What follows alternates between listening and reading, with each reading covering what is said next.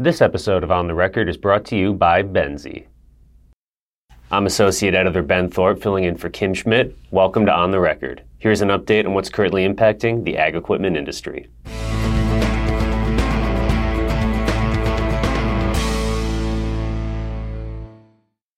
On January 25th, Greeneye Technology and Farmers Business Network announced a long term strategic collaboration agreement to combine Greeneye's retrofit precision spraying systems and FBN's precision spraying packs, customized crop protection, and nutrition plans. According to industry analyst Shane Thomas, news of FBN collaborating and identifying a new product offering to take to the market is not surprising.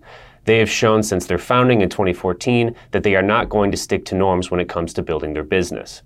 Couple this with the fact that FBN announced a strategic collaboration with Tech and their smart spraying autonomous robot last summer, and it makes a lot of sense for FBN to pursue a novel service and product selling approach.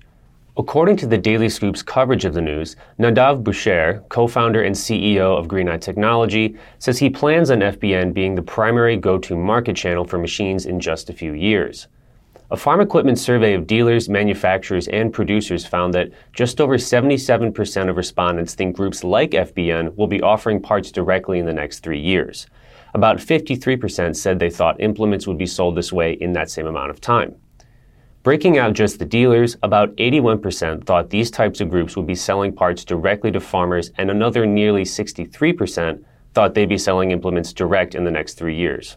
A quarter of dealers who took the survey thought both high horsepower tractors and self propelled sprayers could be sold this way in the next three years. This week's dealer on the move is Monroe Tractor. Case IH dealer Monroe Tractor has acquired three Lamb and Webster locations in Springville, New York, North Java, New York, and Grove City, Pennsylvania. Now here's Noah Newman with the latest from the Technology Corner.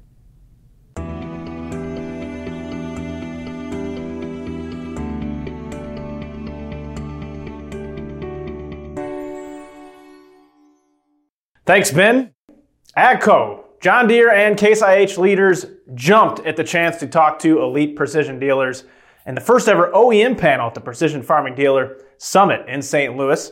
AGCO's Seth Crawford, Deere's Matt Olson, and Case IH's Kendall Quandall fielded questions about their strategic direction for business and outlook on autonomy. Now, an audience member asked them uh, for their thoughts on how fully autonomous machines are going to reshape agriculture. Here's what they said. Our key thing is, is making sure that we're understanding the value that's created for the customer, making sure that they retain uh, the greatest share of that, but then we look at sharing some of that, that value with our dealers and, and for us as, as a business. And so to me, outside of the work that is done is it should be really pretty seamless because we've talked a lot about we've been on this journey mm-hmm. to autonomy for a long time and, and now we're just getting to a point where we say get out of the cab you don't need to be there if we do this right collectively as a whole we won't notice because we took everybody one step at a time to deliver the solutions they're asking. And then in two years, and five years, and 10 years, we look back and say, man, we had to do what? We don't even realize, eh, you know, if we're all invested in the autonomy journey, we, we won't even realize that it's happening. You know, how is it changing our business internally with everything that's going on? I can tell you for sure we're hiring a lot more software engineers and robotics engineers and sensors and perception engineers than we've ever hired uh, in our past. And we're, we're hiring, as, as a percentage, then a lot less mechanical engineers. Uh, and, and that will uh, reshape how the products are, are uh, brought out and developed. And be on the lookout for a full recap of that OEM panel coming soon to Precision Farming Dealer in the Technology Corner, I'm Noah Newman. Back to you, Ben. Thanks, Noah. CNH Industrial released its earnings for the fourth quarter of 2022 on February 2nd, showing $6.9 billion in revenue, a 27% year over year increase. The company reported $23.6 billion in revenue for the year. Agriculture revenue for the quarter was $5.4 billion, a 29% year over year increase from 4.2 in the fourth quarter of 2021. For the full year, CNHI's agriculture revenue totaled $18 billion, up 22% versus the prior year.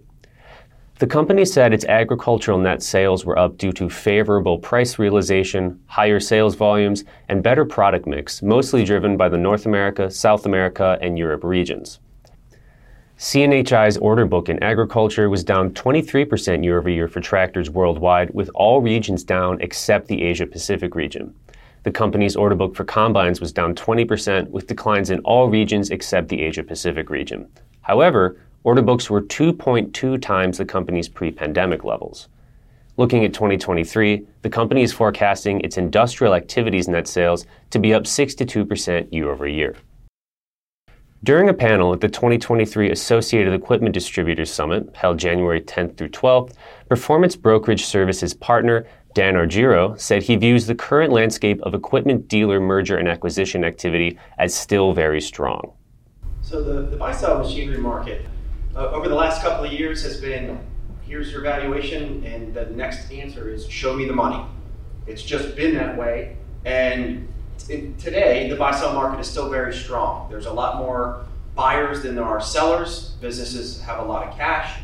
They have opportunity to make moves if they if they so choose. Value dealerships are still up, and, and buyers are still hungry for deals. Brad Stanek, financial advisor at Morgan Stanley, said current activity follows record sales over the last few years. Uh, when we take a look at where we're at now, it helps to take a look at where we were.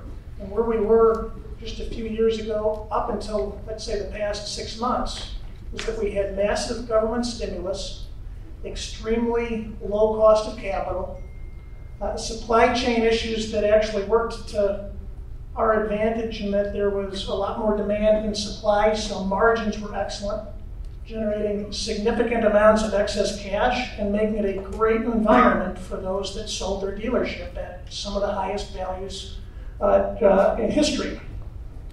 Brad did point out that heading into 2023, the industry is facing much higher capital costs than it had previously.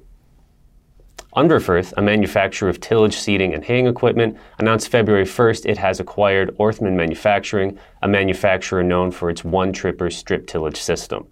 Unverferth will acquire the Orthman Ag Equipment lineup and its two manufacturing locations based in Lexington, Nebraska. This isn't the first time in recent memory Unverferth has acquired the equipment lineup of another tillage equipment manufacturer. Unverferth announced in 2019 its acquisition of the Blue Jet lineup, which included anhydrous ammonia applicators, liquid fertilizer applicators, and deep till inline rippers. This week's data point is brought to you by the Dealer Success Academy. The volume of agtech venture capital activity totaled almost $11 billion in 2021, up from 2 billion in 2016. The number of deals taking place in that time more than doubled from 420 in 2016 to 913 in 2021. As always, we welcome your feedback. You can send comments and story suggestions to kschmidt at lessitermedia.com. Until next time, thanks for joining us.